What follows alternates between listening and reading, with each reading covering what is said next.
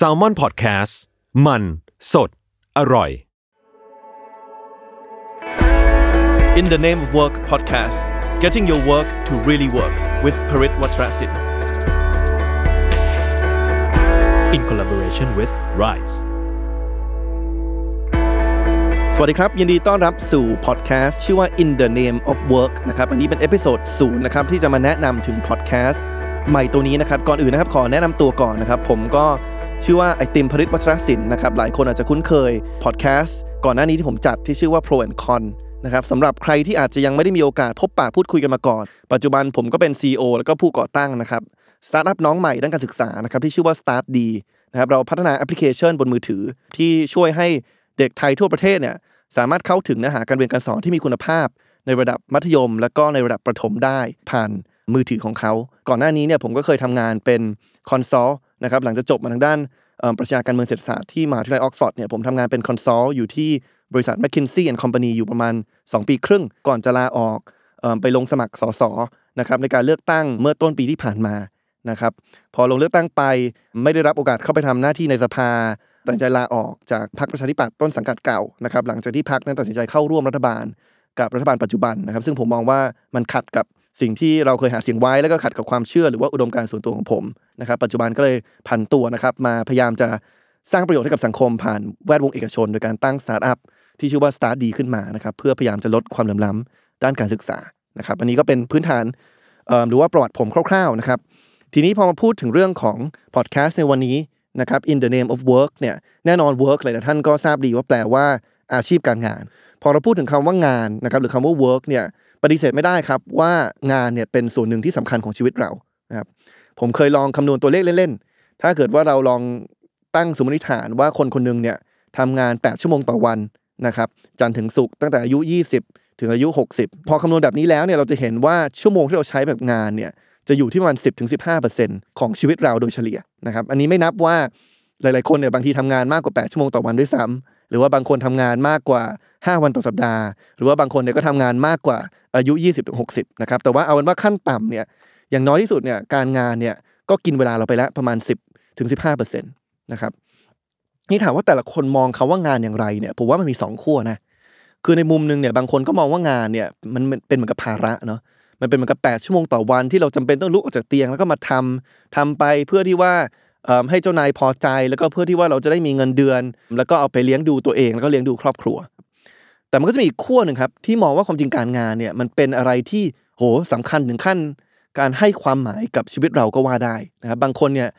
พูดถึงขั้นที่ว่าถ้าไม่มีงานเขาเนี่ยเขาก็ไม่แน่ใจว่าเป้าหมายหรือว่าความหมายของชีวิตเขาเนี่ยคืออย่างไรนะครับผมว่านี่ก็เป็นสองขั้วของมุมมองต่อการงานที่แต่ละคนอาจจะมีนะครับพอเราไปพูดถึงว่าการงานที่เพอร์เฟคนะครับการงานที่ดีที่สุดเนี่ยคืออะไรเนี่ยมันจะมีทฤษฎีหนึ่งครับที่เขาจะบอกว่าการงานที่เพอร์เฟคหรือว่าที่เขาเรียกว่า IKIGAI นะครับ IKIGAI เนี่ยมันมีทั้งหมด4เงื่อนไขอย่างแรกคือมันต้องเป็นงานที่คุณทำแล้วคุณรักนะครับคือคุณชอบทำงานนี้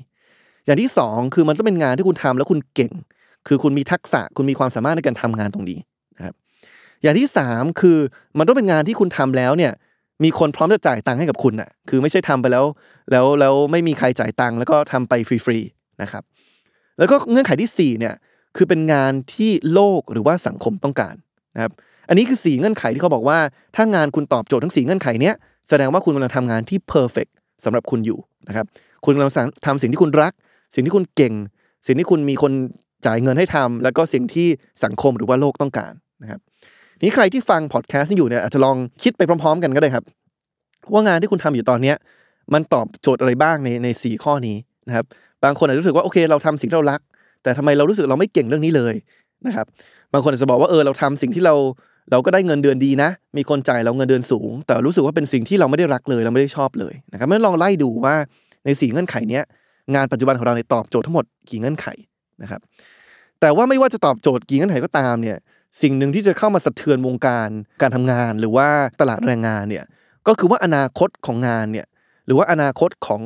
อาชีพที่จะมีอยู่ในโลกเนี้ยมันกำลังเปลี่ยนแปลงไปเร็วมากนะครับแล้วก็อาชีพที่เราอาจจะคุ้นเคยกันในวันนี้อีก10ปีเนี่ยจะหน้าตาแตกต่างกันมากนะครับผมว่ามันจะมี2มิติที่มันจะแตกต่างนะครับมิติแรกเนี่ย คือการขึ้นมาของเทคโนโลยีเนี่ยการเข้ามาของเทคโนโลยีเนี่ยจะเข้ามาทดแทนงานหลายประเภทมากที่เราทำอยู่ปัจจุบันนะครับรายงานของบริษัทเก่าผมเนี่ยที่ McKinsey เนี่ยเขาเคยออกมาคาดการณ์ครับว่าเทคโนโลยีเนี่ยอาจจะมาทดแทนงานที่เราทำอยู่เนี่ยถึง 45% นั่นหมายความว่าเกือบจะครึ่งนึงนะครับของงานที่เราทำอยู่เนี่ยในทฤษฎีแล้วเนี่ยสามารถถูกทดแทนได้โดยเทคโนโลยีภายในไม่ถึง10ปีนะครับแล้วถ้าเราดูแบบให้เห็นภาพมากกว่านั้นเนี่ยเขาบอกว่า 60% ของวิชาชีพที่มีอยู่ปัจจุบันเนี่ยจะเจอการทดแทนโดยเทคโนโลยีเนี่ย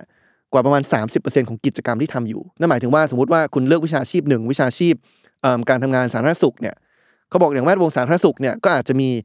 กิจกรรมทั้งหมดเนี่ยประมาณ 30% ของกิจกรรมเหล่านั้นเนี่ยจะถูกทดแทนโดยเทคโนโลยีนะครับเพราะฉะนั้นความเปลี่ยนแปลงอย่างที่1ที่เราจะเห็นเนี่ยก็คือว่าเทคโนโลยีเนี่ยจะเข้ามาทดแทนจำนวนงานเป็นจำนวนสูงมากนะครับแต่เทรนด์ที่2ที่มันอาจจะแปลกประหลาดไปกว่าที่เราเคยเจอในอดีตที่ผ่านมาก็คือว่าประเภทของงานที่เทคโนโลยีจะเข้ามาทดแทนเนี่ยมันเป็นงานที่เราอาจจะไม่เคยคิดกันมาก่อนครับว่าเทคโนโลยีหรือว่าหุ่นยนต์เนี่ยจะเข้ามาทดแทนได้นะครับคือถ้ามองไป10ปีที่แล้วเนี่ยเราก็จะเห็นว่าเทคโนโลยีก็เริ่มทดแทนงานในหลากหลายประเภทเหมือนกันนะครับแต่ส่วนมากเนี่ยงานที่เทคโนโลยีเข้ามาทดแทนเนี่ยจะเป็นงานที่เราพอคาดการได้ว่าหุ่นยนต์ทำแทนได้อาจจะเป็นงานที่ภาษาอังกฤษเขาเรียกว่ารูทีนหรือว่าเป็นงานที่แบบทำกิจกรรมเหมือนเดิมซ้ำๆนะครับที่สามารถหาหุ่นยนต์มาทำแทนได้อาจจะเป็นงานในโรงงานที่มีการนำเครื่องจักรมาใช้แทนมนุษย์นะครับแต่ใน10ปีที่เราจะกำลังจะถึงเนี่ยงานที่ถูกทดแทนเนี่ยมันเป็นงานอีกประเภทนึงเลยปัจจุบันเนี่ยเราเริ่มเห็นหุ่นยนต์ทำหลายๆอย่างที่เราไม่เคยคิดว่าจะทำได้มีหุ่นยนต์ที่ประเทศอังกฤษครับที่สามารถเขียนหนังสือแฮร์รี่พอตเตอร์ได้นะครับเอาหนังสือ7เล่มที่ผ่านมาเนี่ยมาเรียงกันมาวิเคราะห์แล้วก็เขียนเล่มที่8ได้ที่ประเทศเอสโตเนียเนี่ยเราเห็นหุ่นยนต์เนี่ยเข้ามาทำหน้าที่เป็นผู้พิพากษาได้นะครับคือเขามีความเชื่อว่าความจริงถ้าอยากได้ผู้พิพากษาที่เป็นกลางที่สุดเนี่ยแม่นยำที่สุดเนี่ยตัดสินคดีไม่ผิดเนี่ยการใช้ AI หรือปัญญาประดิษฐ์เนี่ยอาจจะมีความเที่ยงธรรมมากกว่านะครับอันนี้ก็เป็นสิ่งที่น่าไปคิดกันต่อเกี่ยวกับกระบวนการยุติธรรมในประเทศไทยนะครับหรือแม้กระทั่งที่ประเทศจีนเนี่ยเราเห็นการใช้หุ่นยนต์หรือ AI เนี่ยเข้ามาวิเคราะห์แล้วก็ตัดสินเรื่องของนโยบายต่างประเทศซึ่งฟังดูผิวเผินเนี่ยอาจจะรู้สึกเฉยๆแต่พอลองลึกไปอีกนิดนึงนะครับเรากำลังบอกว่ามหาอำนาจของประเทศมหาอำนาจของโลกประเทศหนึ่งอย่างประเทศจีนเนี่ยกำลังให้หุ่นยนต์มาตัดสินใจนะครับว่าเขาจะมีท่าทีอะไรบ้างกับประเทศอื่นในโลกนี้นะเพราะฉะนั้นเราเห็นแล้วว่าหุ่นยนต์เนี่ยเริ่มเข้ามามีบทบาทมากขึ้นในตำแหน่งงานหรือในประเภทงานที่เราไม่เคยคิดมาก่อนว่าเทคโนโลยีจะเข้ามาทดแทนได้นะครับเพราะฉะนั้น2เทรนด์นี้สำคัญมากคือว่าเทคโนโลยีจะมาทดแทนงานจำนวนมากแล้วก็ประเภทงานที่ซับซ้อนขึ้นกว่าเดิมนะครับเพราะฉะนั้นในพอดแคสต์นี้แหละครับที่เราตั้งชื่อว่า In the Name of Work เนี่ยสิ่งที่เราจะทำไปร่วมกันนะครับก็คือเราจะมองไปถึงอนาคตและดูว่าการทำงานในอนาคตเนี่ยมันจะหน้าตาเป็นแบบไรแล้วก็ทักษะที่เราในฐานะคนทำงานควรจะมีเนี่ยเพื่อที่ให้งานการงานของเราเนี่ยยังคงมีความหมายอยู่ยังคงมีประสิทธิภาพอยู่เนี่ยมันมีอะไรบ้างนะครับในสภาพแวดล้อมที่เทคโนโลยีใหม่ๆเนี่ยเข้ามาตลอดเวลานะครับโดยทักษะที่เราจะเน้นกันในพอดแคสต์นี้นะครับจะไม่ใช่ทักษะที่เฉพาะเจาะจงสำหรับอาชีพใดอาชีพหนึ่งนะครับแต่เป็นทักษะที่ผมเชื่อว่าไม่ว่าจะทำอาชีพอะไรอยู่ก็ตามเนี่ยน่าจะมีประโยชน์ในการทำให้คุณสามารถทำงานได้อย่างมีประสิทธิภาพมากขึ้นนะครับอย่างยกตัวอย่างทักษะที่เราจะคุยกันในพอดแคสต์นี้นะครับก็จะมีทักษะเช่นการออกแบบสินค้าหรือบริการให้ตอบโจทย์ลูกค้ามากขึ้นนะครับผมว่าใช้ได้ในหลายสถานการณ์นะครับทักษะในการทำให้องค์กรเราเนี่ยหันมาให้ความสนใจกับดิจิทัลมากขึ้นนะครับผมว่าอันนี้ก็สำคัญสำหรับหลายๆองค์กรใหญ่นะครับทักษะเกี่ยวกับการคิดเป็นภาพการแก้ปัญหาเป็นภาพทักษะเกี่ยวกับการสร้างบทสนทนาที่มีความหมายกับเพื่อนร่วมงานหรือว่ากับพันธมิตรทางธุรกิจนะครับหรือแม้กระทั่งทักษะในการทำให้ทีมงานหรือว่าพนักงานของเราเนี่ยมีความสุขนะครับโดยพอดแคสต์นี้นะครับจะไม่ได้มีแค่ผมที่มาคุยกับทักษะเหล่านี้นะครับแต่ว่าเราจะมีวิทยากรนะครับที่เป็นผู้นำในแวดวงธุรกิจทั่วโลกเลยนะครับที่จะมาแชร์มุมมองแล้วก็ความเชี่ยวชาญของเขาเนี่ยเกี่ยวกับประเด็นต่างๆเหล่านี้นะครับโดยวิธีการเนี่ยก็คือว่าผมจะเริ่มนะครับในแต่ละตอนเนี่ยด้วยการไปสัมภาษณ์เขาก่อนเป็นภาษาอังกฤษประมาณสักชั่วโมงนึงนะครับชั่วโมงนิดๆก่อนที่ผมจะมาสรุปให้ทุกท่านฟังนะครับเป็นภาษาไทยอีกทีนึงว่ามุมมองเขาที่เขาแชร์มาเนี่ยมันมีใจความสำคัญอะไรบ้างนะครับแล้วผมก็หวังว่า